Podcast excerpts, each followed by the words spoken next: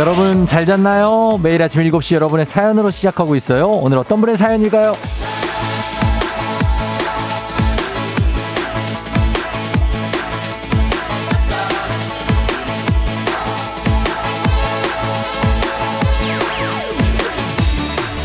사공공사 님, 오늘도 봄빛이 찬란한 아침입니다. 저 회사 언니들이랑 각자 조용히 반찬했어요. 이따 합정에서 만나서 북한산 자락으로 놀러가려고요. 맛있는 브런치도 먹고 분위기 좋은 카페도 갈 거예요. 쫑디, 이거 송혜교 버전으로 읽어줄 수 있어요? 연진아, 나 너무 신나.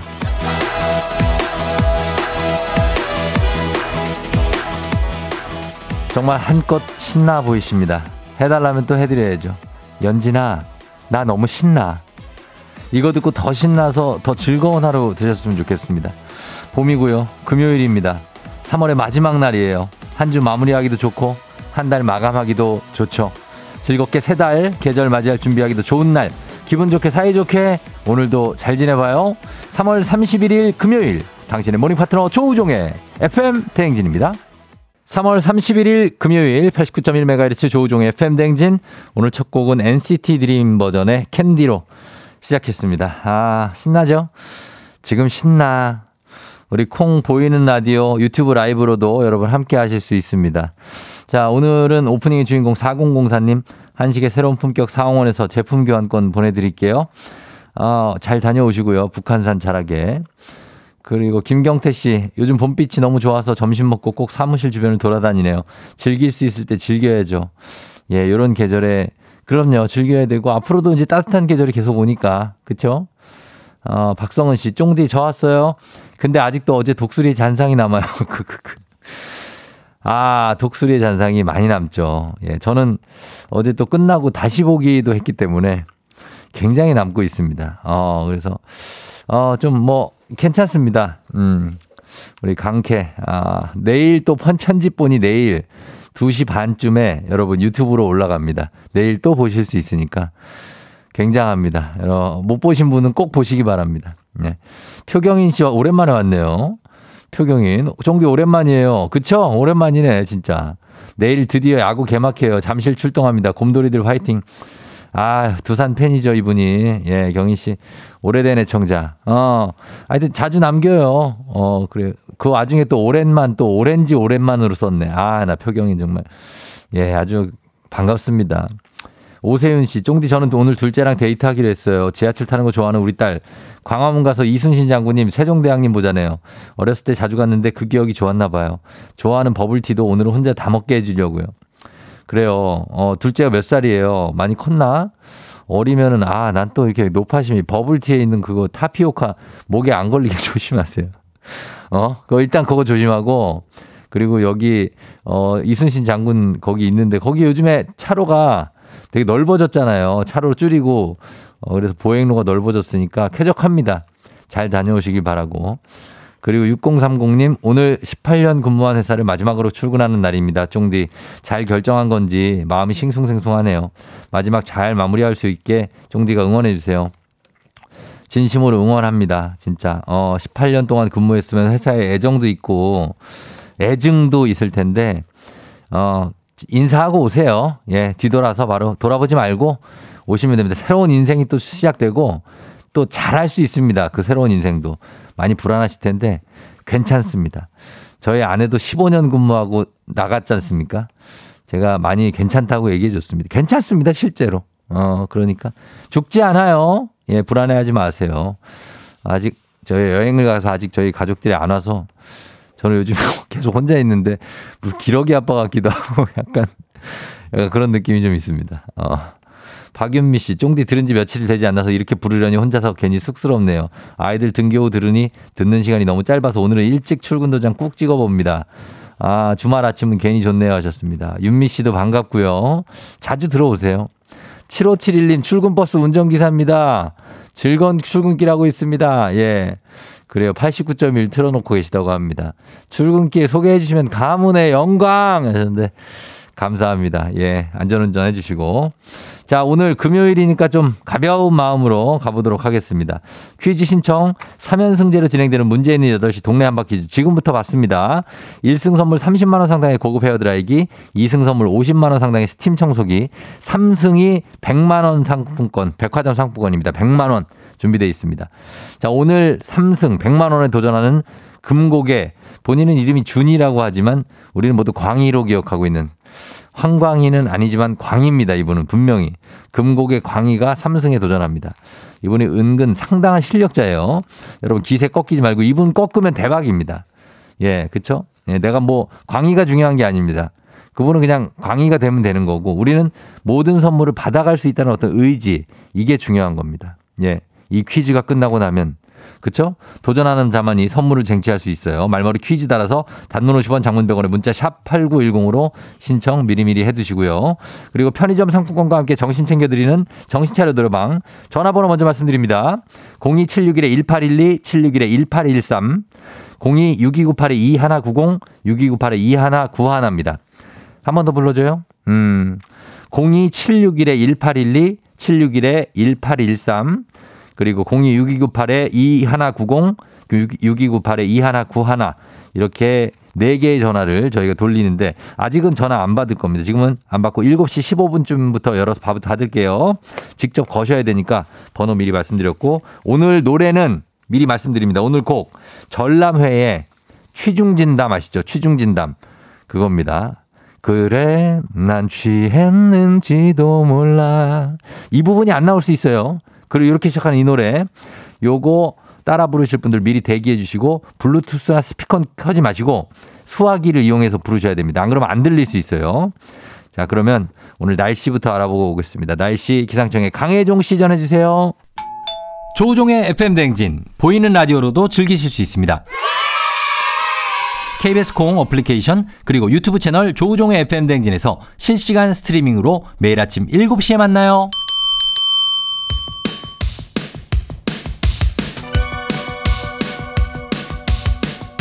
아하, 그런 일이, 아하, 그렇구나. 요 디제이 정대스파레와 함께 몰라도 좋고 알면 더 좋은 오늘의 뉴스를 콕콕콕, 퀴즈 선물을 팡팡팡. 일곱 시엔 뉴 퀴즈 온 더 뮤직.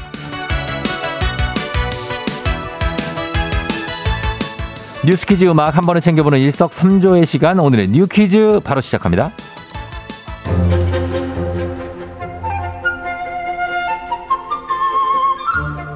내일부터 서울시가 더 집중적인 차량 단속에 나섭니다.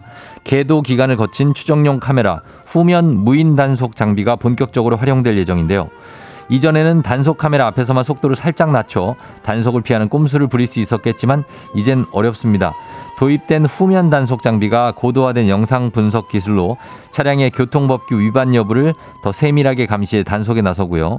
신호가 바뀐 상황에서 차를 멈추지 않고 앞차를 따라가는 일명 꼬리물기 위반도 추적이 가능해졌습니다. 특히 번호판이 후면에 있어 기존 장비로는 단속이 어려웠던 오토바이 등 이륜차의 위반 행위를 톡톡히 잡아낼 예정인데요. 경찰은 후면 단속 장비로 이륜차의 안전모 미착용도 단속에 나설 예정이며, 올해 안으로 교통사고 다발 지역을 분석해 장비를 추가 설치하겠다고 밝혔는데요. 과태료 요금과 부과 방식은 기존과 같다고 합니다. 이른 벚꽃 개화로 여의서로 벚꽃길 교통통제기간이 앞당겨졌습니다. 기존 교통통제 시기는 사월 삼일 정오부터였지만 평년보다 이르게 벚꽃이 만발하면서 시민들의 벚꽃 나들이가 빨라질 것을 대비해 올해에는 이틀 앞당겨진 사월 일일 오전 열 시부터 오는 십일까지 통제가 이뤄지는 건데요. 통제 구간은 서강대교 남단에서 여의 이교 북단까지 일 점 칠 킬로미터 구간이고요.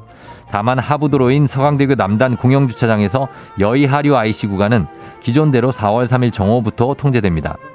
또 교통통제 기간에는 여의서로 노상주차장 사용 금지와 함께 구간 내 자전거, 킥보드 등의 개인 이동장치 주행도 금지되는데요. 이곳에 따릉이 거치대 역시 폐쇄된다고 하니 참고해주세요. 사월 사일 다음 주 화요일부터 시작되는 여의도 봄꽃 축제, 축제 기간엔 가급적 대중교통을 이용하시는 게 좋을 것 같고요.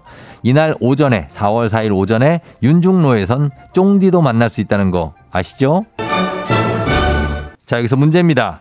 우리 가족 깨끗한 물 닥터피엘과 함께하는 일곱 시의 뉴 퀴즈, 오늘의 문제 나갑니다. 이것이 이르게 만발하면서 여의서로 교통통제가 앞당겨졌죠. 내일 오전 열 시부터 십 일까지 기존보다 이틀 빠르게 통제되는데요. 사월 사일부터 여의도에서 열리는 이것 축제를 찾는 사람들도 더 빠르게 움직일 것으로 보입니다. 어떤 축제일까요? 일 번 벚꽃, 이 번 치맥, 삼 번 머드. 정답 아시는 분들 음악 듣는 동안 단문 오십 원, 장문 백 원, 문자 샵 팔구일공, 또 무료인 콩으로 정답 보내주시면 됩니다. 자, 저희 청취율 조사 기간을 앞두고 있는 만큼 저희가 열 분, 두 배로 열 분 추첨해서 선물 드릴게요. 자, 음악 듣는 동안 여러분 정답 보내주세요. K윌, 러브 블러썸. 에프엠 대행진에서 드리는 선물입니다. 아름다운 식탁 창조 주비푸드에서 자연에서 갈아 만든 생와사비. 판촉물의 모든 것 유닉스 글로벌에서 고급 우산 세트.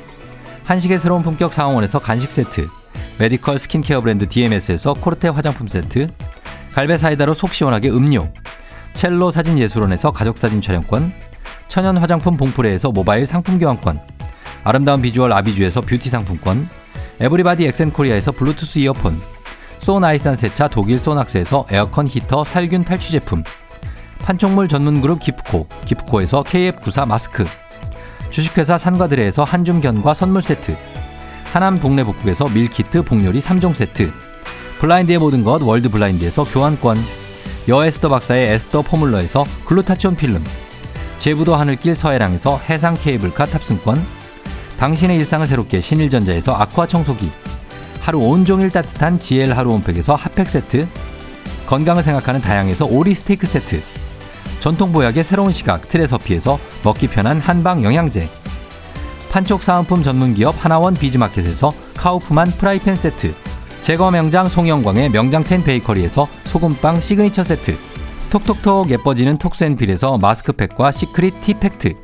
줄기세포 배양액 화장품 더세린에서 안티에이징 케어 에이치씨 세트. 디저트를 디자인하는 케이크 드라마에서 폭탄 카스테라 사 종 세트. 주식회사 창원 에이치앤비에서 내 몸속 에너지 비트젠 포르테.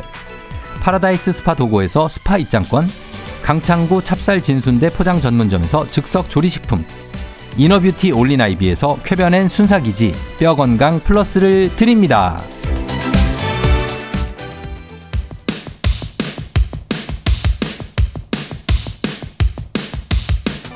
일곱 시에 뉴퀴즈 온더뮤직 오늘의 퀴즈 정답 발표합니다. 사월 사일부터 여의도에서 열리는 이것 축제.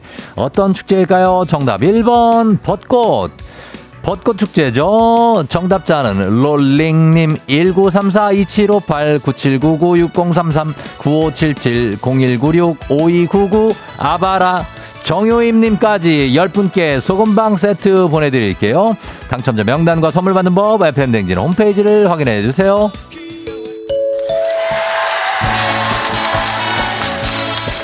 노래 한 소절로 정신을 확 깨우는 아침, 정신 차려 노래방.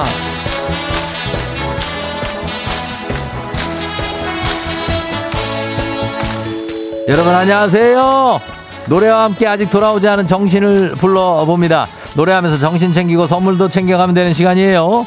공이 칠육일 일팔일이, 칠육일 일팔일삼, 공이 육이구팔 이일구공, 육이구팔 이일구일입니다. 칠육일 일팔일이, 칠육일 일팔일삼, 육이구팔 이일구공, 육이구팔 이일구일. 직접 전화 걸어주세요. 한 번에 세 분 연결합니다.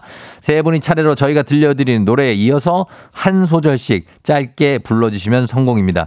성공하면 편의점 상품권 모바일로 바로 쏴드리고요. 세 분 모두 성공이면 배사이다 음료까지 박스채로 많이 보내드리겠습니다. 자, 오늘의 음악 나갑니다. 이젠 고백할게. 처음부터 널 사랑해왔다고. 이렇게 널 사랑해. 자, 다음부터 부르면 됩니다. 자, 가겠습니다. 한 소절씩 일 번 전화요. 이렇게 널 사랑해. 자, 듣고. 잠깐만요. 제 거 듣고. 여보세요? 여보세요? 이렇게 널 사랑해. 자, 이어서. 어, 어, 어설픈 나의 말이. 좋았어요. 자, 제일 좋아요. 아니야, 그만해, 그만. 나의 말이까지 좋았습니다. 이 번 전화 열어주세요. 어설픈 나의 말이. 촌스럽고. 그렇지. 못 믿어도. 오케이, 거기까지 됐어요. 자, 바로 봤습니다. 삼 번. 그냥 하는 말이 아냐. 그렇지. 성공입니다. 그냥 하는 말이 아니에요. 진짜 제가 선물 드리겠습니다. 자, 끊지 마시고 여러분 세 분 저희 작가님한테 전화번호 말씀해 주세요. 모두 발음 지금 실시간으로 편의점 상품권 드리고 배사이다 음료도 박스채로 보내드리겠습니다. 잘했어요. 자, 이런 원곡 듣고 오겠습니다. 전람회 취중진담.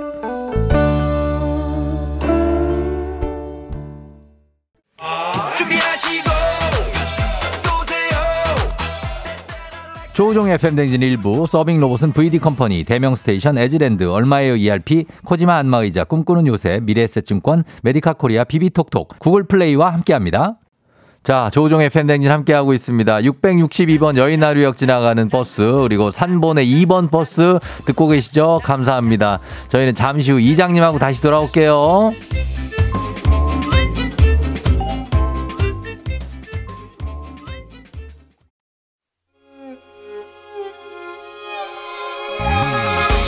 조우종 나의 조정 나를 조정해줘. 조우종 나의 조정 나를 조정해줘. 하루의 시절 우종조가 간다. 아침엔 모두 에프엠 댕진. 기분 좋은 하루로 에프엠 댕진.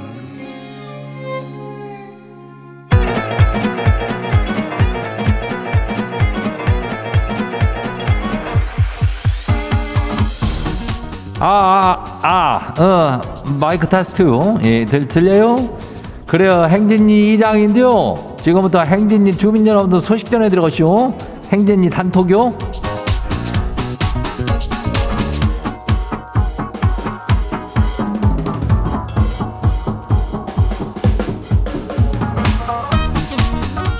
그래야 행진이 단톡 소식 다 들었쇼?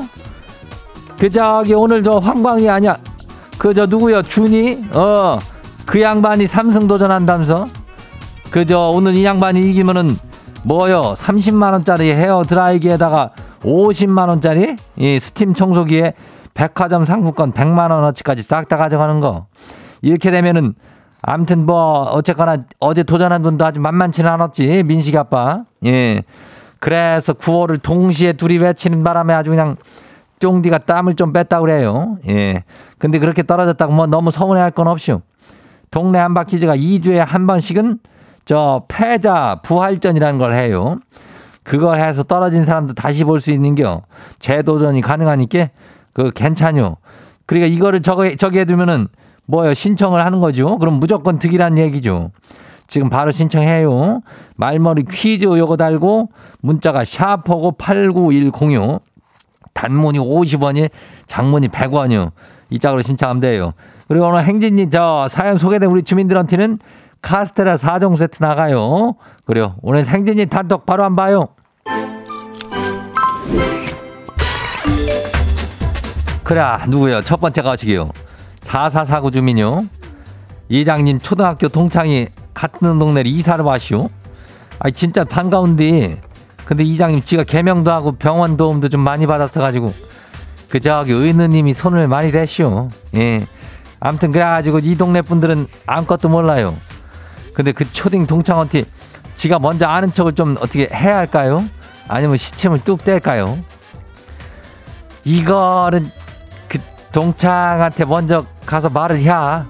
그래가지고 둘이 먼저 이런 얘기를 다 커뮤니케이션인가 이거를 해놔야 나중에 동네 사람들한테 갔을 때 막 어머 너는 너 얼굴이 이렇게 많이 바뀌어가지고 얘 많이 아예 못 알아보겠다 야 뭐 이런 걸 해야든지 야 이름은 너 옛날에 그 촌스러웠던 이름을 지금 이렇게 바꾼 거야 아우 세련됐다 이런 걸 안 할 거 아니야 그죠? 예, 먼저 가서 다 털고 와요. 그래 다음 봐요. 두 번째 것이요. 삼칠일구 주민요. 이장님 옷잠 좋대요.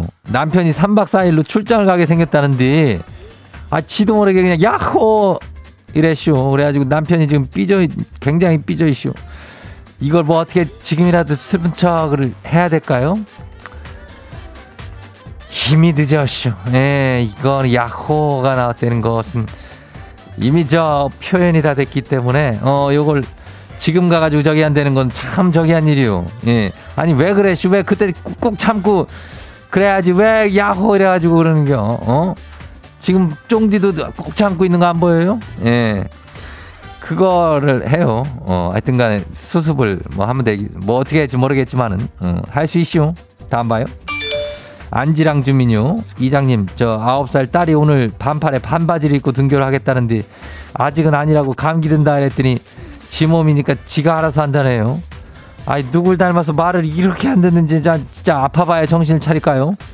감기에 걸리든 말든 알아서 그냥 냅둘까요? 아니면 말려야 될까요? 진짜 대략 난감이네요. 이거는 뭐 그래야 요즘 애들이 이게 참 열이 많고 그래가지고 이런 반팔 반바지 입으면 눈에 띄어요. 예, 뭐 가디건이라든지 그런 거 있잖요. 그런 거 하나 어떻게 들려보내는 건 어때요? 지가 추우면 그거 입겠지 뭐. 어? 아니면 뭐 허리에다가 냅다 묶어가지고 보내든지 그냥 하여튼 좀 그렇게 좀 해서 보내요. 어, 다음 봐요. 삼육구일 주민요. 취중 진담이라는 노래를 들으니까 생각이 나네요. 회사에서 회식하면서 동료한테 좋아한다고 고백을 받았거든요. 근데 이 회사 동료가 그때 술을 많이 먹어서 뭐 기억이 안 난다 그러는데, 이장님 이거는 뭐 그냥 넘어가야 될 사항이요? 아니면 내 이거 뭐 어떻게 내 설렘을 좀 돌려내라고 그래야 되는 거예요? 이거는 뭐요? 기억이 기억이 안 난다는 게 말이 되는 겨? 그 고백은 왜 쓸데없이 취해가지고 해가지고 그렇다면 참 그때 설렜다는 것은 마음이 있다는 그린 라이트라는 거 아니요? 이거는 기다려봐요. 예, 뭐 지가 아유 뭐 이런 경우가 있대. 아무튼 그거 좀 기다려봐요. 예, 다음 봐요. 참 대량 난감인 경우가 많아요 오늘. 팔사팔구 주민이요. 마지막이요. 이장님, 동료들이 자꾸 엠비티아이인가 그걸 물어보길래 그냥 저는 그냥 B형이라고 그랬죠. 잘했죠? 아, 그냥 혈액형 물어보면 되지 왜 복잡하고로. 전 그런 거 안 해봐서 모르는데 이장님은 해봤슈? 꼭 해야 되는 거예요? 어디 병원 가서 하는 거예요? 아, 피곤해 죽고. 그래, 복잡하고로 이러는 거 보니까 이거 갱상도 사람이요. 그죠? 예. 그거는 뭐 무조건 이걸 갖고 다 판단할 수 있는 게 아니니까. 그리고 우리가 P가 뭐고 T가 뭔지, 아, 그 T시구나 그러는데 내가 T인지 뭐 반팔 T인지 뭐 어떤 뭐 후드 T인지 뭘 알아야 그렇지? 예. 그러니까 B형이라 그냥 하고 다녀요. 어, 그럼 되고. 그 취중 진상이라 이러는 거 아니요. 어, 삼육구일은 취중 진상이네 너, 이렇게 하고 그냥 마무리해요. 회사 동료한테. 그래요. 이러면 돼요. 오늘 소개된 행진리 주민들한테는 그저 카스테라 사 종 세트 챙겨드린다는 거 알죠? 그리고 저 행진이 단톡 매일 열리니까 가족들한테 알려주시면 정보나 소식이 있으면 우리 행진이 가족들 말하는 거죠. 예, 행진이 말머리 달아가지고 보내주면 돼요. 단문이 오십 원이, 장문이 백 원이, 예, 문자가 샤프하고 팔구일공이니까. 그리고 콩은 무료죠. 콩이 저기 두 마리가 됐슈. 예, 혼자 외롭다 그래가지고 둘이 카풀이 됐는데 잘 지냈으면 좋겠슈죠. 토끼인가 뭔가 모르겠네. 하여튼 우리는 일단 노래 듣고 올게요. 이홍기 아모르 파티. 산다는 게 다 그런 거지. 누구나 빈손으로 와. 조우종의 에프엠 대행진, 보이는 라디오로도 즐기실 수 있습니다. 케이비에스 콩 어플리케이션 그리고 유튜브 채널 조우종의 에프엠 대행진에서 실시간 스트리밍으로 매일 아침 일곱 시에 만나요.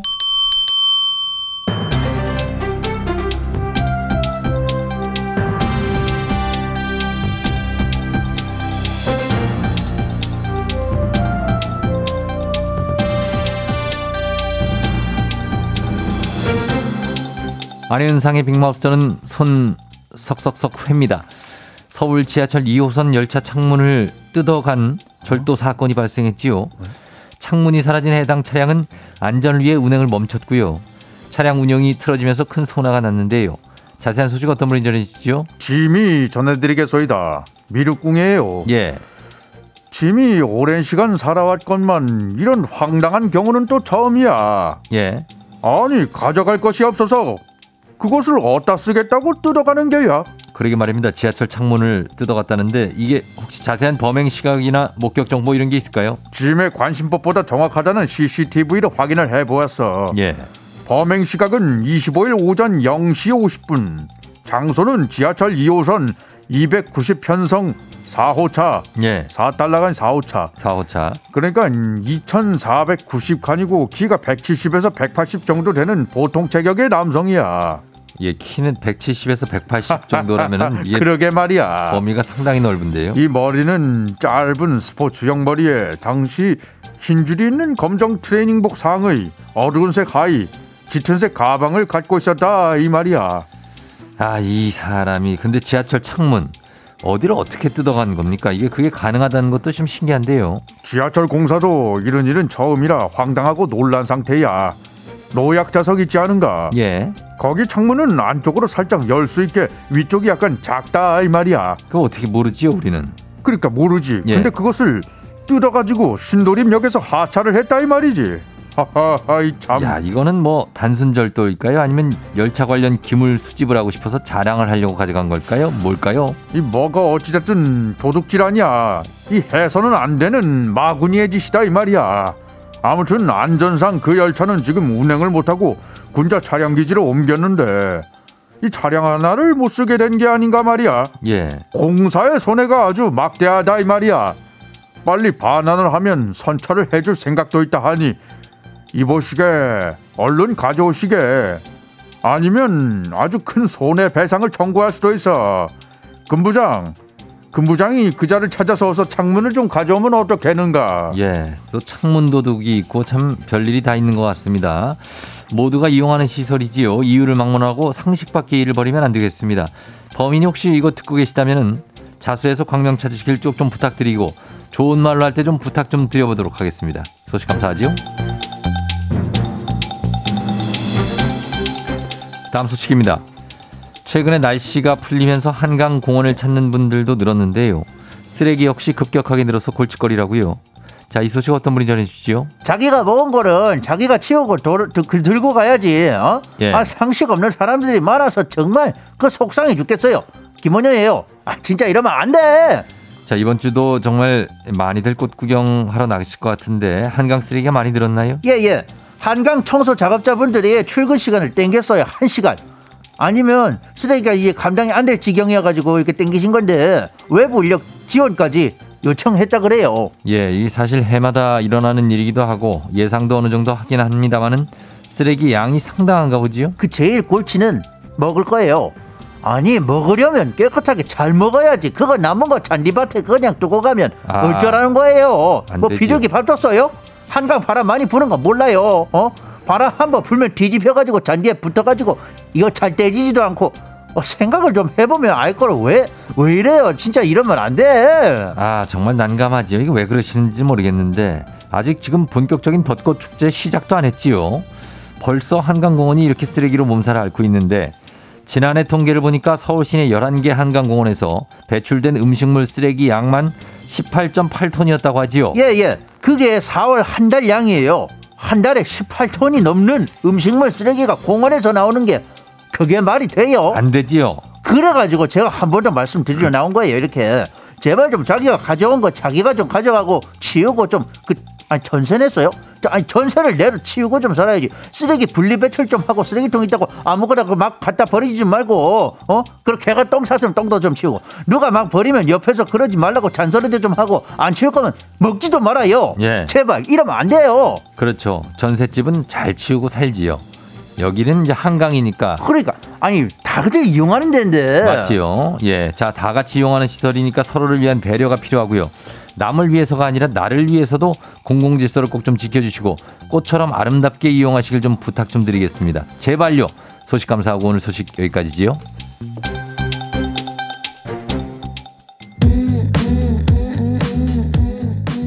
선우정아 봄처녀.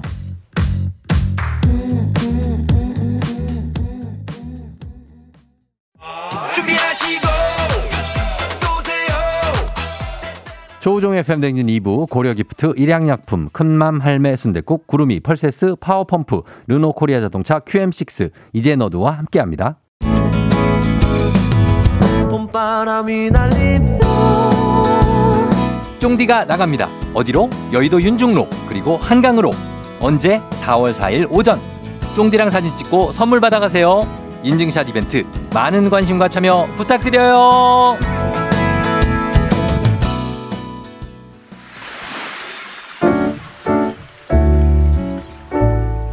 마음의, 마음의 소리. 소리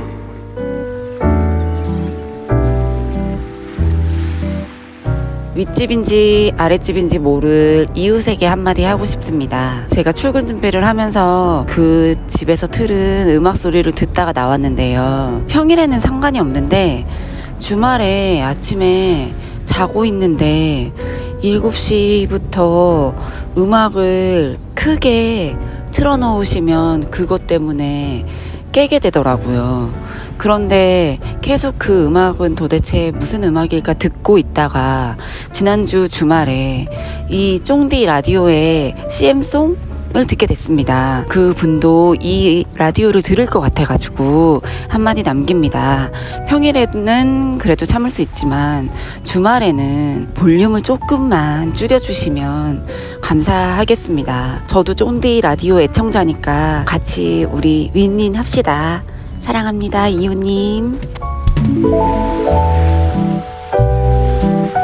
자, 오늘 마음의 소리 김민정님의 마음의 소리였습니다. 예, 저희가 김민정님께 글루타치온 필름 선물 보내드리면서 아 이런 게 층간 소음이 또 어, 들리는데 가끔 또 이렇게 에프엠 대행진이 들리는데 나도 애청자인데 이해는 하지만 너무 시끄럽다. 예, 이거 좀 볼륨 줄여줘야죠. 예, 아침에 진짜. 주말에 진짜 새벽이나 아니면 아침, 새벽은 아니라 아침 뭐 이 시간대쯤에 뭔가 소리 크게 나면 진짜 최악이죠. 예? 진짜로 나 좀 자고 싶은데 어. 뭐 이사하는 소리 같은 거 막 갑자기 나잖아요. 아, 그러면 진짜 초난감인데. 홍수경 씨가 다소곳이 말씀하시네요. 아 정말 싫어요. 우리 위층은 꼭 저녁 열 시에 뛰어다니는데 잠 좀 자자고요. 그러니까 예, 잠 자야 돼요. 어, 뭐라고요? 조성진 씨도 집에서 피아노를 못 친대요. 어, 그러니까. 이런, 이런 피아니스트, 그 주옥 같은 그 선율을 자랑하는 피아니스트도 집에서 못 치고, 조수미 씨도 집에서 노래를 못 할 겁니다. 아, 왜, 다 들리, 너무 들리잖아요. 예, 그러니까 좀 부탁 좀 드리겠습니다. 좋은 말로 할 때 볼륨 좀 내려주세요. 아침에는 자고, 자고 있을 때니까. 자, 저희 이렇게 하고 싶은 말씀 속풀이 하시면 좋겠습니다. 원하시면 익명, 삐처리, 음성 변조 다 해드릴 수 있어요. 조경호 씨가 우리 동네 밤낮 없이 블루투스 마이크 켜고 노래 부르는 분이 계십니다. 이런 분들이 있는데 요거 좀 자제해 주셔야 됩니다. 예, 사랑합니다 이웃님. 카카오 플러스 친구 조우종 에프엠 댕진 친구 추가하시면 자세한 참여 방법 보실 수 있습니다. 많은 참여 부탁드리고요. 삼 부는 문제 있는 여덟 시 동네 한바 퀴즈로 시작합니다. 퀴즈 풀고 싶은 분들 말머리 퀴즈 따라서 오늘 준님의 삼승을 저지하고 싶다. 샵 팔구일공 단문 오십 원 장문 백 원에 문자로 신청해 주시면 되겠습니다. 저희 음악 듣고 퀴즈로 돌아오도록 할게요. 음악은 크라잉넛 밤이 깊었네. 밤이 깊었네.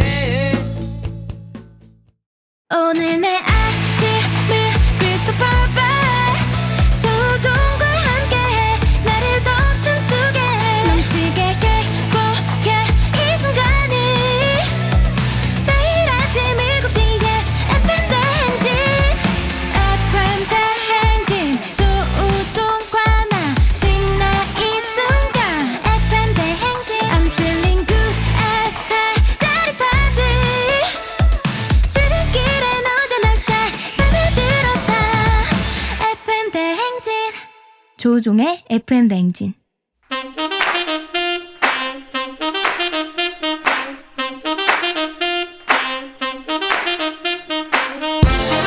바쁘다 바빠 현대사회 나만의 경쟁력이 필요한 세상이죠. 눈치, 지식, 순발력 한 번에 길러보는 시간입니다. 경쟁이 꼽히는 동네 배틀 문제 있는 여덟 시 동네 한바 퀴즈.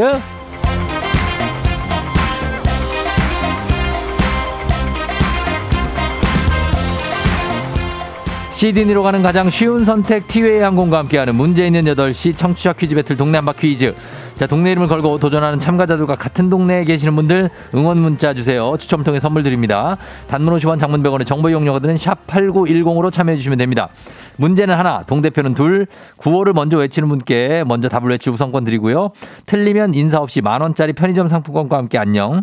마치면 동네 친구 열 분께 선물 드리고 일 승 선물 삼십만 원 상당의 고급 헤어드라이기, 이 승 선물 오십만 원 상당의 스팀 청소기, 삼 승 선물 백화점 상품권 백만 원권 드립니다. 삼십, 오십, 백 총 백팔십을 가져갈 수 있는 기회. 이 모든 걸 다 가져갈 수 있는 이 승, 삼 승 도전 가능한 내일 퀴즈 참여권까지 드리게 되는 동네 한바 퀴즈. 자, 오늘 대망의 삼 승에 도전하는 성남 분당 금곡의 준님, 에프엠 대행진 청취자들에게는 그냥 황광희 씨로 알려져 있는 분입니다. 자, 이분 먼저 만나봅니다. 안녕하세요. 안녕하세요. 예, 준님 오늘 컨디션 어때요? 아유, 상쾌합니다. 아주 좋습니다. 아주 좋아요. 잘 잤어요? 잘 잤습니다. 어, 삼승은 어떻게, 어떻게 가능성 있을 것 같아요? 뭐, 여기까지 왔는데 못하리란 법은 없죠. 예. 최선을 다하겠습니다. 알겠습니다. 마지막으로 한 번 더 물어볼 텐데, 광희 씨는 아닌 거죠? 아, 맞다고 하는 게 맞을 것 같은데 아닙니다. 네. 예, 광희 씨 내고 한번 해주세요. 예. 아, 내 내고 좀 부탁드려요. 한번 해줘요. 내고 좀 부탁. 내고 좀 부탁드려요. 이 광희가 맞는데 참 아닌데. 자, 백화점 상품권 백만 원권 만약 오늘 타면 이거 진짜 아버지 다 드립니까? 아버지 어머니 드려서 옷 한 벌 사 입으시라고 하겠습니다. 아, 진짜 좋습니다. 예, 효자예요. 자, 그러면 스물여덟 살 준님 일단 도전을 하고 삼성 도전을 여기에 맞서는 도전자 한번 만나보도록 하겠습니다. 구팔오칠님인데요. 헤어드라이기를 하루, 하도 떨어뜨려서 바꿔야 할 때가 돼서 퀴즈에 도전합니다. 매일 라디오 들으면서 힘만 받다가 저도 참여 받아봅니다. 안녕하세요. 아, 안녕하세요. 은평구 예. 불광동의 허가이버입니다. 불광동 휘발유씨라고요? 네, 맞아요. 불광동에 누 허 허가이버 허가이버 아 예. 아 허가이버님 왜 뭘 잘 고치나요? 수리를 잘. 예, 그냥 뭐가 있으면 슬슬슬 잘 해요. 아 진짜. 네. 아 알겠습니다. 우리 허가이버님과 준님의 대결인데 허가이버님 준님 아, 부시는 거 쭉 보셨어요? 들으셨어요? 아, 네, 들었죠. 너무 잘하시더라고요. 아 그래요? 어때요? 네. 오늘 일 승 가능할 것 같습니까? 아 그렇죠. 제가 아무래도 허가이버가 해결해야 되지 않을까 해서 나왔습니다. 아 정말 이것도 진검승부입니다. 예, 아. 지금 준님 대 빰빰빰빰빰빰빰빰빰 허가이버 자 대결입니다. 두 분 인사하시죠. 반갑습니다. 네, 안녕하세요. 예, 자 좋습니다. 어, 구호 정해볼게요. 준님 뭐로 갈까요? 정답으로 가겠습니다. 정답 가고요. 그 다음에 허가이버님은요? 어, 저는 저요요. 저요로. 자, 알겠습니다. 정답 대 저요로 가볼게요. 자, 그러면 두 분 어, 연습 한번 해볼게요. 하나, 둘, 셋. 정답. 저요. 좋습니다. 자, 구호는 하나, 둘, 셋 하면 나가 퀴즈 힌트는 두 분 다 모를 때 드리는데 힌트나 하고 삼 초 안에 대답 못하시면 두 분 동시에 안녕할 수 있습니다. 준비되시죠? 네. 문제 드립니다. 오늘은 삼월 삼십일일, 삼월의 마지막 날이고 내일은 사월 일일 만우절이죠. 가벼운 거짓말이 허용되는 장난치기 좋은 날. 우리나라에도 이 만우절이 있었다는 거 알고 계시나요? 조선시대에는 이것이 온 날이면 신하들이 왕에게 가벼운 거짓말을 해도 용서받았다고 합니다. 조선실록에 기록이 남아있는 기록으로는 세종 일 년 상왕으로 있던 태종이 자신의 형이자 노상왕이던 정종에게 이것을 보내 장난친 적이 있다고 하죠. 거짓말로 이것을 포장해서 남에게 선물하면 이걸 받은 사람이 술을 사고 안 받고 되돌려보내면 보낸 사람이 술을 사기도 했다고 합니다. 자, 그해 겨울이 시작되어 처음으로 내리는 얼음 결정. 이것을 저요, 저요 빨랐습니다. 허가이버 삼성 저지하나요? 서리 얼음 얼음 잠시만요. 자, 허가이버님 먼저 가겠습니다. 허가이버님 네 서리 허가이버님 서리 서리 아~ 자, 정답. 자, 정답 준님 기회 있습니다. 정답 준님 얼음 준님 얼음 맞히면 삼승입니다. 백만 원입니다. 얼음 안녕 이제는 안녕 자, 두 분 다 탈락입니다. 아쉽게도 일 승도 삼 승도 모두 실패로 돌아가고 말았습니다. 정답은 첫눈이었습니다. 그해 겨울이 시작돼서 처음으로 내리는 얼음 결정. 예, 이렇게 말씀드렸죠. 예. 정답은 첫눈입니다. 음악 조금만 예, 줄여주십시오. 처음으로 내리는 얼음 결정이니까 첫눈이라고 하셔야 정답입니다. 서리, 얼음 모두 오답이었습니다. 예, 이렇게 아... 참 아쉽네요. 진짜. 그쵸? 예, 두 분 다. 허가이버님 속도 빨랐는데 야, 이래서 이거 역전하는구나. 일 승 하는구나 했는데 아쉽습니다. 네. 박지철 씨. 아, 백만 원. 케이 일이사공구팔일이일님. 첫눈처럼 허무하구나. 프리프리님. 내리는 이라고 했는데 유유유. 아, 아쉽습니다만. 예, 두 분 갔습니다. 아, 마지막으로 우리 주님 목소리 한번 더 들었어야 됐는데. 광희, 광희 목소리 한번 들었어야 됐는데 이렇게 두 분이 떠났습니다. 김윤아 씨가 특집에 꼭 불러줘요. 광희님은요. 크크크 하셨는데 저희가 한번 예 마련이 되는지 한번 해, 준비해 보도록 하겠습니다. 최금남 씨, 힌트 줄 때까지 좀만 기다리시지 않습니다. 사실 이분들이 주님도 그렇고 실력이 좀 있기 때문에 저희가 문제를 어, 아주 쉽게 내지는 않았습니다. 그렇죠? 예. 어, 첫눈 정답 두 분 다 틀리시면서 이렇게 해서 오늘은 어, 아쉽게도 예, 선물은 나가지 않고요. 이제 여러분들 계속해서 또 도전하시면 되겠습니다. 케이 일이사공구팔일님 연말에 에프엠 댕진만의 성대모사 대회 한번 해요. 김경호, 김무성, 황광희. 맞습니다. 예, 많은 분들이 가능성을 보여주고 있습니다. 자, 이렇게 됐고 예, 문제는 이렇게 마무리가 됐습니다. 이제 청취자 문제 내드릴게요. 삼월 삼십일일 천문학자, 물리학자, 수학자인 아이작 뉴턴이 세상을 떠난 날입니다. 뉴턴은 만류 인력의 법칙으로 과학계에 어마어마한 업적을 남겼죠. 이것이 떨어지는 것을 보고 무게가 있는 것은 중력의 영향을 받는다는 것을 깨달았습니다. 뉴턴이 만류 인력의 법칙을 정리하게 된 계기가 된 이것은 무엇일까요? 뭐가 떨어진 걸 보고 중력을 발견했을까요? 일 번 쟁반, 이 번 머리카락, 삼 번 사과. 자, 정답 보내주시고 짧은 건 오십 원, 긴 건 백 원, 문자 샵 팔구일공, 콩은 무료입니다. 정답자 열 분께 선물 보내드릴게요. 재미있는 오답 한 분 추첨해서 주식회사 홍진경 더 만두에서 비건 만두 보내드리도록 하겠습니다. 저희 음악 듣는 동안 여러분 정답 보내주세요. 뭐가 떨어지는 걸 봤을까요? 버블 시스터즈, 하늘에서 남자들이 비처럼 내려와. 버블 시스터즈의 하늘에서 남자들이 비처럼 내려와 듣고 왔습니다. 자, 이제 청취자 퀴즈 정답 발표할게요. 정답 바로 사과입니다. 사과. 어, 뉴턴이 사과가 떨어지는 걸 보고 예, 중력을 발견했죠. 정답 맞힌 분들 중에 열 분께 선물 보내드릴게요. 조우종의 에프엠 댕진 홈페이지 선곡표에서 명단 확인해 주시면 되겠습니다. 자, 오늘의 오답, 베스트 오답 뭐가 있을지 한번 보겠습니다. 예, 뭐가 떨어진 거 봤을까요? 이팔이팔님 정답 비듬. 비듬이다. 아, 네. 비듬이 왜 이렇게 떨어지지? 이게 뭐 왜... 예. 아, 네, 좋네. 예. 정대근 씨, 큐티오. 아, 큐티오. 음, 큐티오. 일오사삼님, 내 주식. 아, 주식이 떨어지는 거 보고. 팔삼오사님, 당. 육오이일님, 땅값. 양승훈 씨, 코스피. 주식 쪽이 맞네. 김진영 씨, 콧물. 콧물도 중력일 수 있죠. 예, 그래. 자, 그 다음에 김준민 씨, 아들 수학 성적. 그리고 이구공사님, 선녀. 그리고 어, 구육이육님 개그감. 아, 개그감이 떨어지는데. 아, 이거 중력 때문인가? 아, 네. 자, 그 다음에 케이 일이사공구팔일이일님. 아, 이 구팔일이일님은 나이대가 어떻게 될까 모르겠어. 어, 진짜 우리 애청자인데 삐라. 아, 삐라 이게 언제? 야, 요즘에도 있나 모르. 자, 보내줬고요. 그 다음에 어, 헬기탄 김준범블리 팔일사팔님. 그리고 어, 육군일시 토끼, 하늘에서 내려온 토끼가 하는 말 바니 바니 당근 당근 바니 바니 당근 당근. 자, 그렇습니다. 자, 그리고 어, 구육삼공님 아내의 불호령, 안영민 씨 간수치, 구팔칠공님 쫑디 정 떨어지기 전에 한 번만 읽어줘요. 예, 읽어드렸습니다. 자, 이 중에서 저희는 자 이팔이팔님 비듬 가겠습니다. 좀 지저분하긴 하지만 예, 비듬으로 갈게요. 아, 굉장합니다. 자, 비듬 요, 요 베스트 오답 주식회사 홍진경 더 만두에서 비건 만두 보내드리도록 하겠습니다. 자, 오늘 날씨 한번 알아보고 갈게요. 기상청 연결해 봅니다. 기상청의 강혜종 씨 날씨 전해주세요.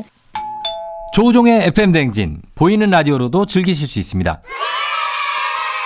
케이비에스 콩 어플리케이션 그리고 유튜브 채널 조우종의 에프엠 대행진에서 실시간 스트리밍으로 매일 아침 일곱 시에 만나요.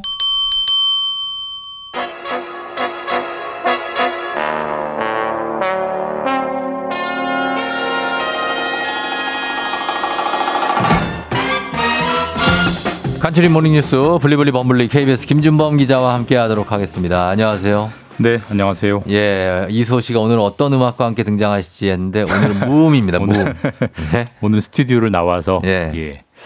김준범 기자 요즘에 좀 약간 통통해진 것 같은데요. 아, 그래요? 예. 요즘 아... 잘 먹고 다니나요 요즘에? 좀 운동을 뭐 좀, 운동을 좀 안 했던. 아니, 입술에 생기가 도는데. 아니, 뭐 이게 뭐 입술에 생기가 돈다고요? 새약해 보이는 게 아니라. 아, 그래요? 좀 약간 건강해 보이는데요. 저 좀 엄청 피곤한데. 그래요? 네. 좀 피곤하셔야겠어요. 건강해지려면. 잠을 푹 자나 봐. 뭐지? 아...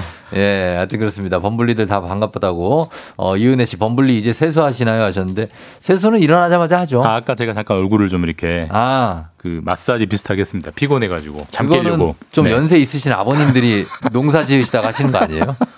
일이 고될 보통 때. 보통 어르신들이 하는 게. 예, 예. 오, 옳은 게 많습니다. 많이 따라해야죠. 괜히 하는 게 아니죠. 다 네. 이유가 있어요. 그죠? 어, 나이 들어보면 알아요. 그렇습니다. 네. 자, 범블리 귀엽다고 하셨고, 박성은 씨.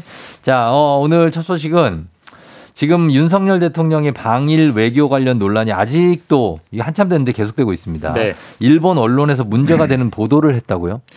음, 윤석열 대통령이 일본 기시다 총리랑 그, 그 정상회담 한 게 딱 보름 지난, 네. 십육 일. 그러니까 네. 딱 보름 지났는데 음. 그 여진이랄까? 예. 그게 여전히 이어지고 있고. 그러네요. 어제는 일본 언론이 예. 이제 그 소재거리를 제시를, 했, 제시를 했는데 음. 그러니까 십육 일 날 일본 총리랑 만나고 예. 일 박 이 일 동안 일본에 머물면서 그 다음 날 이튿날 십칠 일에 예. 일본의 이제 고위 정계 인사들을 윤석열 어. 대통령이 만났는데 그랬죠. 예. 이 자리에서 이제 이렇게 말을 했다라고 일본의 교도통신이 보도를 했습니다. 뭐라고 음. 말을 했다고 보도를 했냐면 예.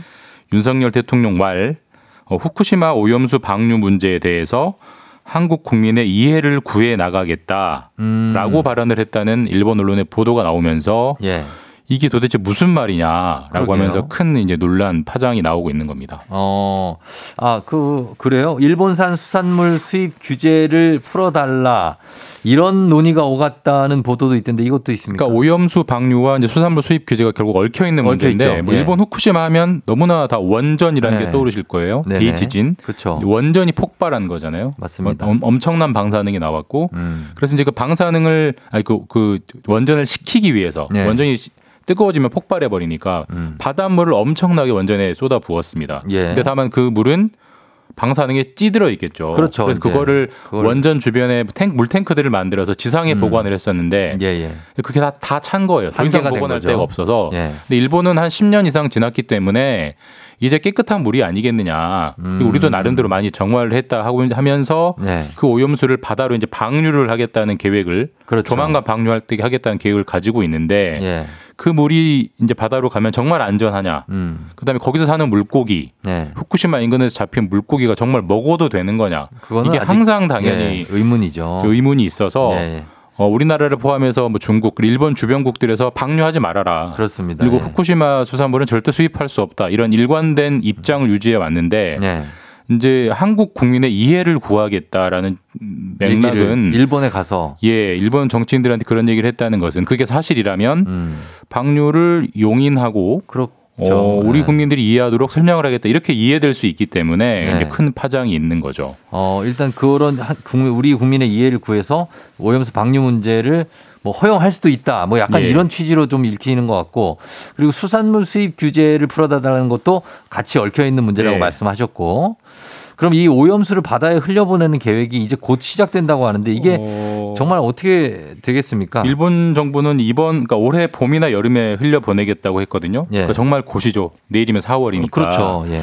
그리고 수산물도 계속 수출하려는 노력을 계속 일본 정부는 하고 있고 뭐 일본 정부 음. 입장에서는 그럴 수는 있습니다. 근데 음. 이제 어 이게 워낙 논란이 되니까 어제 우리나라 대통령실이 바로 입장을 냈는데 예. 전혀 사실이 아니다. 전혀 아, 아니다. 전혀 사실이 아니고 왜 이런 얘기가 나왔죠? 일본 언론의 오보다라고 선을 그었고요. 오히려 네. 그 자리에서 이런 발언을 했다라고 발언 내용을 네. 국민의힘 이제 정진석 의원 거기에 이제 배석을 했다고 하는데 네.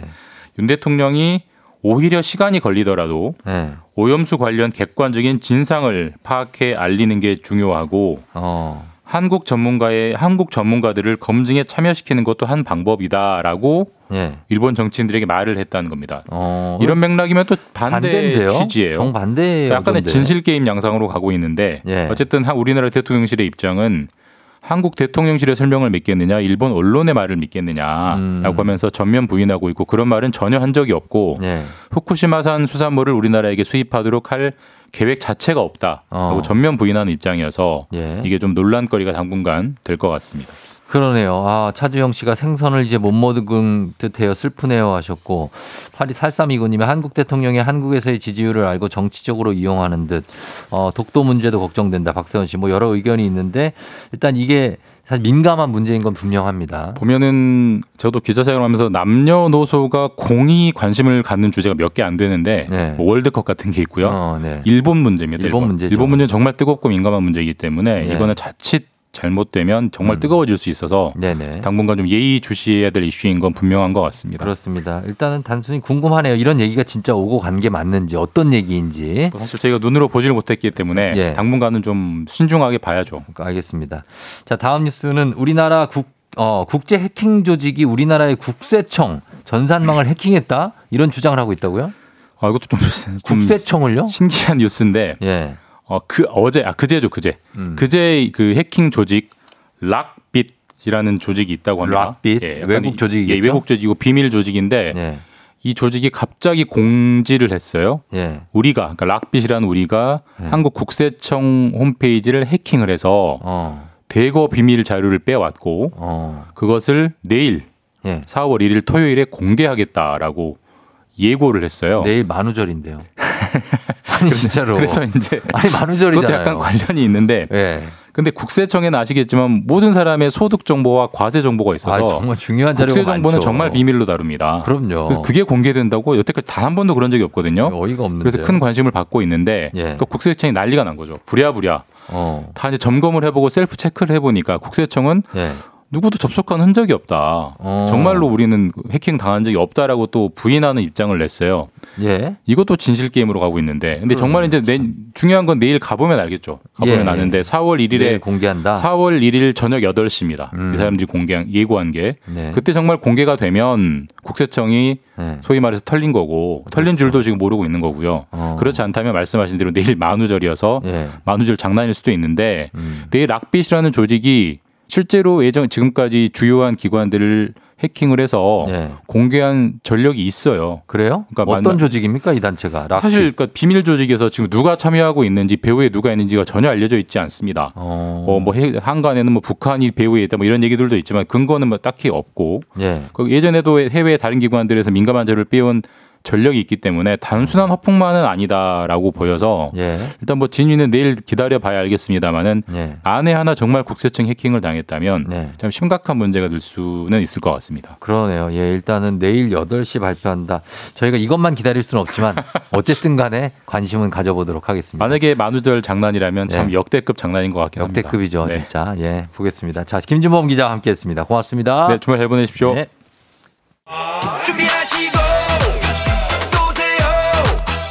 조우종의 팬댕진 삼 부는 지벤컴퍼니웨어, 왕초보 영어탈출, 해커스톡, 천재교과서, 밀크티, 프리미엄 소파의 기준 에싸, 땅스 부대찌개, 금성침대, 와우프레스, 엔에이치투자증권과 함께합니다.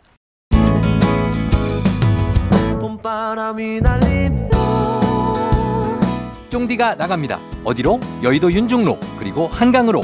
언제? 사월 사일 오전. 쫑디랑 사진 찍고 선물 받아가세요. 인증샷 이벤트 많은 관심과 참여 부탁드려요.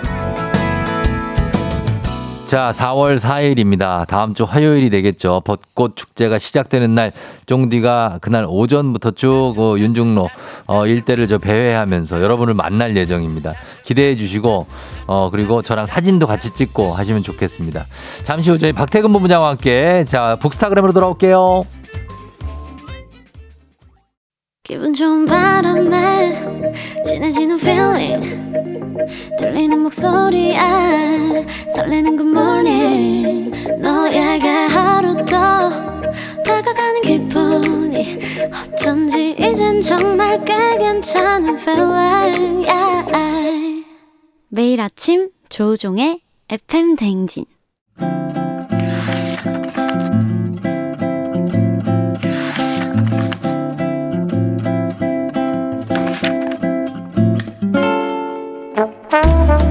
금요일에만 문을 여는 곳이죠. 책 읽어주는 남자 박태근 씨와 함께하는 에프엠 댕진 라디오 책방 북스타그램.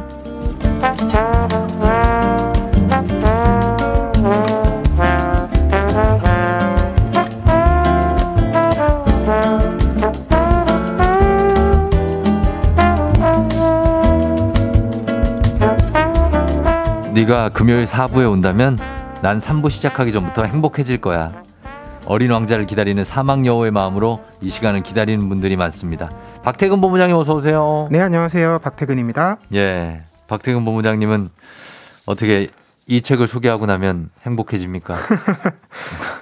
회의가 네 시부터라면 세 시부터 스트레스를 받고 있습니다. 예, 지금 봄이 왔고 네. 지금 의상도 보니까 완전 노란, 밝은 노란색 굉장합니다. 새로 샀네요. 아, 여러 해 입었는데. 아, 진짜? 네. 근데 이게 봄에만 같이? 봄에만 입을 수 있는 옷이라서 어. 자주 입지는 못해요. 사실 노랑이 도전하기 쉽지 않은 색이에요. 음. 남자들한테는 그죠? 예, 노랑 봄 봄나들이 계획은 어떻게 좀 있나요? 아, 봄나들이 사월 사일 날 윤중로 어. 벚꽃 축제에서 쫑디와 아. 함께. 아, 진짜요? 설마. 아, 오실 수 있으면 오면 좋죠. 알겠습니다. 아, 알겠습니다. 예. 어, 우리 박태근 본부장님 오시면은 정말 좋겠네요. 어, 박세원 씨가 본부장님 안녕하세요. 오늘 도서관 갈 예정인데 오늘 책 궁금 하다고 하셨고, 예, 김미진 씨, 김명화 씨, 김선영 씨, 김진영 씨도 다들 반갑다고 하시면서 보라로 처음 보는데 너무 잘생기셨대요. 보라로 보면 예. 대체로 그렇게 보이는 것 같더라고요. 아니, 우리 못생긴 사람들도 좀 있어요. 아, 그래요? 예, 곽수산이라든지 강성철 저 이렇게 못생겨 보이는 사람들도 있습니다. 다행이네요. 어, 네. 다행이라고요. 어, 잘생겨 보이고 어, 약간 어린 왕자 느낌도 좀 나고 그렇습니다. 예. 자, 오늘은 오늘 책이 이 책 선물을 저희가 준비해 놓고 있고요. 오늘 소개해드린 책에 대한 의견이나 사연 보내주시면 다섯 분 추첨해서 오늘의 책 이거 보내드릴게요. 이 책은 정말 공이 많이 들어간 책 같아요. 네. 문자 샵 팔구일공, 짧은 걸 오십 원, 긴 건 백 원, 콩은 무료입니다. 어, 뭐 아주 익숙한 책이지만 좀 다르게 읽히는 이런 책인데 지금 이 책을 갖고 오신 사연이 있을 것 같아요. 네. 바로 다음 주 사월 육일이요. 네. 이 책이 출간된 지가 어. 팔십 년 되는 날이에요. 아, 팔십 주년이군요. 네, 그러니까 이 책은 천구백사십삼년 사월 육일에 출간이 돼서 음. 자, 지금까지 무려 와. 오백 개가 넘는 언어로 예. 번역이 됐고 오. 발행 부수가 이억 부가 넘습니다. 이억 부요? 그래서 이십 세기에 나온 책 중에 예. 가장 많은 지구인이 어. 읽은 책인데요. 아, 진짜. 바로 생텍쥐페리의 어린 왕자예요. 아, 어린 왕자. 네, 이 어린 왕자 탄생 팔십 주년을 기념해서 음. 나온 책인데요. 제목은 네. 어린 왕자 영원히 된 순간입니다. 어, 이렇게 얘기하면 좀 그렇지만 어린 왕자가 팔순이 되신 거예요. 그러니까요. 아휴, 오래됐네요.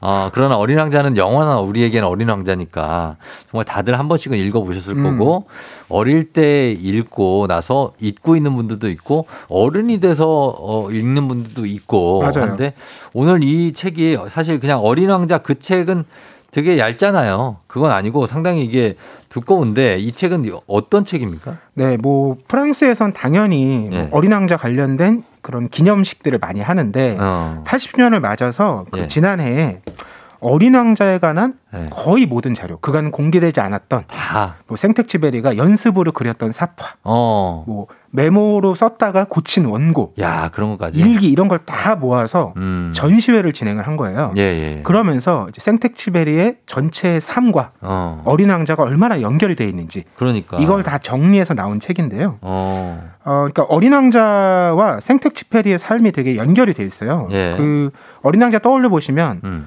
어린 왕자랑 대화를 나누는 그 작품의 화자가. 음. 그 비행기가 고장나서 네. 사막에 추락한 조종사잖아요. 그렇죠. 그 사람이 지구에 도착한 어린 왕자랑 네. 며칠 동안 나눈 이야기를 담고 있는 작품인데 네, 네, 네. 실제로 생텍쥐페리가 조종사였던 거예요. 어... 현실에서. 아, 맞아요. 조종사 출신이죠. 네, 공군에서도 전투경보라고 네, 공군 네. 나중에 뭐 항공 우편 배달부로도 일을 했고. 그렇죠. 그러니까 그런 조종사였기 때문에 어린 왕자의 화자이기도 하고 음. 실제로 어린 왕자가 또 막 날아다니면서 여행을 하는 거잖아요. 그렇죠. 어린 왕자이기도 했던 거죠. 음. 그래서 바로 이 작품 오늘 말씀드리는 그 어린 왕자 영원히 된 순간을 읽어보면 네. 아, 우리가 이런 대목 때문에 어. 그러니까 생텍쥐페리가 예. 자기 삶의 어떤 부분하고 어. 어린 왕자를 이렇게 연결시켜 놨기 때문에 어. 우리가 훨씬 더 깊게 감동을 했었구나. 아. 웃었고 눈물 지었구나. 예. 이런 걸 좀 알 수 있게 되는 그런 책입니다. 그렇습니다. 예, 생텍쥐페리예요? 그렇죠. 생텍쥐페리라고 그랬는데 우리는 항상. 생텍쥐페리. 페리. 페리. 어. 지금 그렇게 씁니다. 생텍쥐. 쥐 할 때 쥐죠, 그거. 그렇죠. 생쥐할 때 쥐. 맞습니다. 생텍쥐페리. 페리. 알겠습니다. 보니까 앙뚜안 드 생텍쥐페리라고 돼 있어요. 맞습니다. 이게 풀네임이고 리옹에서 태어난 천구백년생. 그렇죠. 천구백년에 태어나서 네. 천구백사십사년에 네. 세상을 떠났습니다. 그렇습니다. 정말 어, 이른 나이에 세상을 떠난 생텍쥐페리. 어린 왕자는 이 생텍쥐페리에 대한 얘기. 이 책은 이제 비행기 조종사로 오래 활동한 생텍쥐페리 그 얘기가 여기 안에 많이 들어있어요. 비행 조종에 대한 얘기도 많고. 그렇죠. 실제로 이게 네. 실, 삶하고 작품이 되게 연결되어 있는데 네. 어린 왕자 작품 속의 이 장에 보면 네. 그 조종사가 이런 얘기를 해요. 음. 그렇게 나는 진심으로 대화를 나눌 사람 없이 홀로 지냈다. 어. 그러다가 어. 육 년 전 사하라 사막에서 사고를 당했다. 어. 이 육 년 전 사하라 사막에서 사고를 당했다는 얘기가 네. 작품 속에 나오는 조종사의 대사이긴 한데 네. 실제로 생텍쥐페리가 겪었던 일이에요. 아, 그렇죠. 네. 네, 생텍쥐페리도 천구백사십이 년에 이런 말을 해요. 음. 육 년 전 사하라 사막에서 사고를 당했다. 음. 그렇게 해서 나는 어린 왕자를 알게 되었다. 아. 그러니까 여기까지 가면 이 작품이 어디까지가 현실을 반영한 거고 네. 어디부터가 꿈과 상상인지 어. 연결되면서 헷갈리고 좀 헷갈리네요. 그러면서 좀 재밌어지는 거죠. 아, 그렇구나. 그리고 실제로 네. 그 생텍쥐페리가 항공 우편 노선에서 네. 이렇게 조종하는 어. 이런 역할도 했거든요. 아, 그래요? 이것도 생각해 보면 그 우편이라는 게 결국 사람들의 이야기, 음. 글, 소식 이러는 거를 전달하는 음. 일인 거잖아요. 그렇죠. 그러니까 어린 왕자가 지금까지 우리에게 어떤 글과 이야기를 전달해주고 있는 어. 이런 것과도 또 연결이 되는 거죠. 아하. 육일공공님이 어릴 때 읽으면서도 이해되지 않는 부분이 많았던 음. 기억이 있다는데 이게 맞는, 이게 정상이에요. 그렇죠. 그렇죠? 예, 보아뱀 때문에 좀 무서웠던 기억도 있다고. 맞아요. 어, 보아뱀 얼굴은 좀 무섭게 생기긴 했죠. 코끼리도 나오고 하지만. 그래서 이게 책에 있는 그림이 참 많아요. 맞아요. 말씀하신 예. 그 보아뱀 그림 다들 기억하실 거예요. 네, 예. 모자처럼 보이기도 하고 어. 나중에 안에 코끼리가 들어가 있기도 맞아, 하고. 맞아, 맞아. 예. 이런 그림을 예. 다 생텍쥐페리가 직접 그린 거예요. 그래요? 그리고 표지에 그 있는 어린 왕자 모습 있잖아요. 네. 그, 그, 그 옥색과 어. 약간 주홍빛이 있는 네. 그런 외투를 걸쳐 입고, 거, 있는. 입고 있는 이런 책 속에 나오는 모든 그림을 생텍쥐페리가 음. 실제로 그리는 거거든요. 아. 그래서 오늘 소개해드린 책에 이제 넘겨보면 네. 어린 왕자에 담기었을 그런 장면들이 네. 아주 오래전부터 생텍쥐페리가 음. 그림으로 남겼던 대목들이 나와요. 음. 무려 어린 왕자 나오기 한 십사 년 전에 네. 동생에게 보낸 편지에다가 어. 작은 그림을 그려놨는데 그게 뭐예요? 바로 그 사막 여우가, 여우가? 그 편지지에 그려져 있고요. 오. 그리고 어린 왕자 관련해서도 많이 그려봤을 거잖아요. 네. 어떤 그림을 보면요. 음. 어린 왕자한테 날개가 달려있어요. 어, 그래요? 네. 우리가 음. 기억하는 것은 날개가 없잖아요. 없죠. 잘못했으면 혹은 네. 다른 버전이 책으로 나왔다면 네. 우리는 날개가 달린 어린 왕자를 봤을 수도 있습니다. 아, 그런 자료들을 네. 이 책에서 처음 우리가 만나게 되는 거죠. 음, 그래서 약간 천사처럼 취급받을 수도 있었겠네요. 그렇죠. 실제로 뭐 이제 날아다니는 거잖아요. 그렇죠. 그러니까 그런 걸 상상한 거죠. 음, 근데 이 지금 보면 어린 왕자의 첫 문장을 보면 네. 사실 나는 그림을 그릴 줄 모른다. 아가 요게 이렇게 나오잖아요. 그런 얘기가 나오는데 이렇게 많은 그림을 그렸다는 것도 반전인데요. 그렇죠. 네? 이게 사연이 있는데 그림이 엄청 많은데 여기. 실제로 우리가 지금 읽는 어린 왕자 네. 완성본의 어린 왕자의 첫 문장은 음. 이렇게 시작해요. 내 나이 여섯 살 적에 한 번은 체험담이라고 부르는 원시림에 관한 책에서 멋진 그림 하나를 보았다. 아. 바로 그 멋진 그림이 음. 보아뱀이 맹수를 삼키고 있는 그림이고 음. 어, 그 그림을 보고 이제 하나 그린, 그린 것에 대해서 예. 어른들이 모자냐. 어. 그러니까 아, 이것도 설명을 해야 되나? 어. 이러면서 코끼리라고 이제 설명하는 장면이 나오는데 음. 이거는 완성본이고요. 예. 중간에 생텍쥐페리가 생각했던 작품에서는 어. 첫 대사가 나는 그림을 그릴 줄 모른다. 아. 한 번은 배를 그려보았는데 어. 친구가 감자냐고 물어봤다. 아, 진짜? 또 한 번은 코끼리를 삼킨 보아뱀을 그렸더니 어. 다른 친구가 모자를 그리고 싶었느냐고 물어봤다. 음. 그러니까 그 모자로 보이는 코끼리를 네. 삼킨 보아뱀 어. 이 그림은 완성본과 이전본에 똑같이 들어있는데 네. 첫 번째 대사는 또 달랐던 거죠. 아. 그러니까 그 그림을 그릴 줄 몰랐다는 게 네. 실제로 그림을 잘 못 그렸다는 얘기가 아니라 음. 내가 이렇게 그리면 네. 어른들이 이해를 못했다. 네, 그렇죠. 다시 네. 설명을 요구한다라는 거죠. 어. 그러니까 이거 공감하지 못하는 음. 이런 것에 대한 안타까움과 아쉬움을 담아낸 문장이겠죠. 그러네요. 예, 어 이거 어쨌든 어린 왕자의 작은 부분부터 정말 작품에 담기자는 의미까지 이게 책도 굉장히 뭐랄까요, 어 많은 내용을 담고 있는 것 같고 많은 그림을 담고 있는 책이 아닌가 하는 생각이 듭니다. 이 읽다 보면 예. 어느 시점부터요 헷갈리기 시작합니다. 어. 그러니까 여러분들도 생각해 보시면 어린 왕자 한두 번씩 보셨을 텐데 그렇죠. 이야기를 쭉 다 얘기하기는 사실 어려워요. 맞아요. 그건 어디 어디 대목이 기억나죠. 뭐 비 육일이 소행성. 그렇죠. 그리고 네. 그 어느 행성에 뭐 가로등 켜는 사람 만났다거나 어. 뭐 지리학자를 만났다거나, 만났다거나 이런 거 여우와의 장면. 네. 근데 이걸 쭉 다 이야기로 기억하기는 쉽지가 않거든요. 쉽지 않아요. 진짜. 그런 상태에서 이제 네. 이 책을 읽어보면 음. 이 책에는 생텍쥐페리가 네. 마지막 완성본에 실지 않았던 여러 가지 다양한 버전의 이야기가 담겨 있는 거잖아요. 어. 그림도 있고. 네. 이런 게 어느 순간부터 막 뒤섞이기 시작해요. 어, 더 뒤섞인다고요? 네. 그러면서 또 재미가 이제 생기는 거죠. 어, 그렇죠. 아, 내가 원래 읽었던 작품은 이건가? 음. 다른 건가? 음흠. 이런 측면에서 이 책은 어린 왕자를 해설해주는 책이 아니라 네. 어린 왕자 훨씬 더 풍성하게 만들어주는 어. 상상을 좀 불러일으키는 책이라고 할 수 있겠습니다. 그렇습니다. 예, 어, 박윤미 씨도 어린 왕자는 읽을 때마다 느낌이 다른 것 같아요. 어릴 땐 순수하고 예쁜 동화 같았는데 어린이 되고 보니까 이기적인 어른의 모습이 내 안에도 있는 것 같고 또 외로웠겠다는 생각도 들고 그럼에도 한 번씩 또 찾아 읽게 되는 어린 왕자라고. 음. 정말 이렇게 아주 쉬운 책은 아니에요. 어린 왕자가. 그렇죠? 그렇죠. 어. 워낙 많은 이제 은유와 상징들이 들어있기 때문에 뭐 예. 그대로 읽어도 되지만 예. 이걸 또 언제 읽느냐에 따라서 어. 다르게 보이는 거죠. 그러니까 해석이 너무나 다양하게 나올 수 있기 때문에 저희가 그럼 음악 듣고 계속해서 어린 왕자 영원히 된 순간에 대해서 얘기해 보도록 하겠습니다. 려욱 어린 왕자. 려욱의 어린 왕자 듣고 왔습니다. 어, 아시는 노래입니까? 처음 들었습니다. 좋죠. 어, 네. 좋은데요. 예, 어린 왕자 이런 음악이 있었습니다. 자, 오늘은 어린 왕자 영원히 된 순간이라는 책이거든요. 이게 영원히 된 순간이라는 게 어떤 의미가 있는 거죠? 음, 그러니까 네. 생텍쥐페리가 어린 시절에 네. 인상 깊었던 어. 자기에게 남아있던 삶의 장면들 있잖아요. 예. 이런 걸 실제로 어린 왕자 작품 속에 어. 넣어놨어요. 어. 그러니까 자기에게 영원히 된 순간을 그렇게 예. 작품 속에 영원히 남겨둔 거죠. 음. 뭐 예를 들면 네. 열두 살 때 처음 이제 비행기에 올라서 조종사는 어. 아니고 어. 뒤에 타고 어. 처음 이제 비행을 해봤거든요. 좀 잘 사는 집이었나 봐요.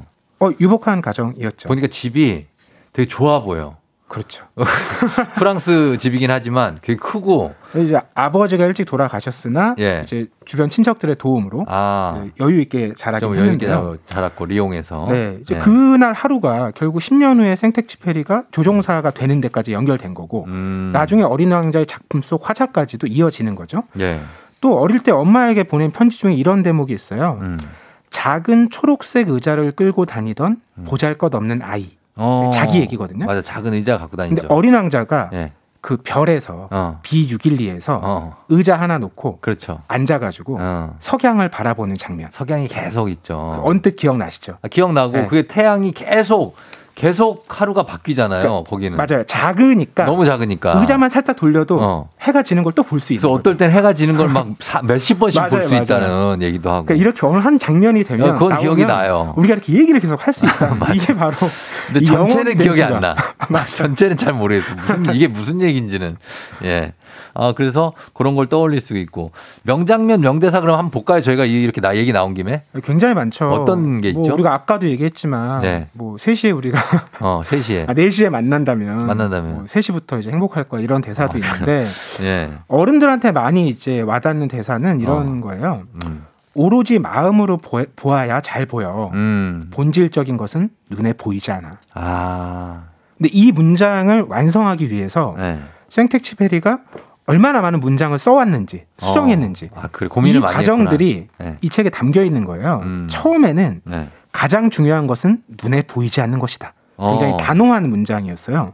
어. 그러다 이걸 좀 더 이게 너무 늘어지니까 좀 그러니까. 간결하게 해볼까? 어. 중요한 것은 볼 수 없다. 어, 이렇게 마음으로만 볼 수 있다. 어, 이런 식으로 바꿔보다가 격언처럼 했네. 맞아요. 결국에는 네. 마음으로 보아야 잘 보이고 음. 본질적인 것은 눈에 보이지 않는다. 음. 이런 문장이 우리에게 남겨지게 된 거죠. 아, 이게 점점 수정하니까 근데 괜찮은 문장이 나오네요, 진짜. 그쵸? 그러게요. 어, 이게 사람하고 똑같은 것 같아요. 음. 사람도 계속 어떻게 좀 고쳐 나가야 괜찮은 사람이 되듯이 음. 어, 생텍쥐페리. 그리고 여러 여러 행성을 돌아다니면서 사람들도 많이 만나고 어린 왕자가 그랬지만 뭐니 뭐니 해도 인상적인 캐릭터는 여우 아닙니까? 그럼요. 어. 서로를 길들인다는 의미. 예. 이 장면 다들 기억하실 텐데 어. 여기서도 이제 그 길들일다는 얘기 다음에 음. 근데 어른들은 그걸 안 하고 다르게 한다. 어. 다른 방식으로 관계를 맺는다. 네. 이 대사가 나오죠. 음. 그들은 아무것도 길들이지 않아. 아무것도 그들을 길들이지 않고 그들은 그냥 돈을 주고 사지. 어. 아, 이런 문장을 읽으면 예. 이게 어릴 때는 그렇게 안 와닿았을 것 같거든요. 어릴 때는 모르죠. 이런 문장이. 예. 근데 지금은 보면 어. 너무 많은 걸 생각하게 되는 거죠. 어. 내가 지금 맺고 있는 관계들. 네. 이게 무슨 이익과 서로에게 도움이 되는 것만 쫓아가고 있는 건 아닌지. 어. 그런 거 없이 우리가 만나고 있는 정말 어. 그냥 문득 생각나서 친구한테 전화 거는 일이 요즘 얼마나 있는지. 음. 이런 걸 생각해보면 좀 음. 슬퍼지는 어. 이런 장면이기도 한 것 같고요. 맞아요. 그렇게 그럴 사람도 많지도 않고. 맞아요. 갈수록 요즘은. 줄더라고요. 무슨 목적이 없이 전화하면 좀 뭔가 상대도 당황하는 것 같고. 맞습니다. 약간 네. 그런 느낌이 있는. 음. 예.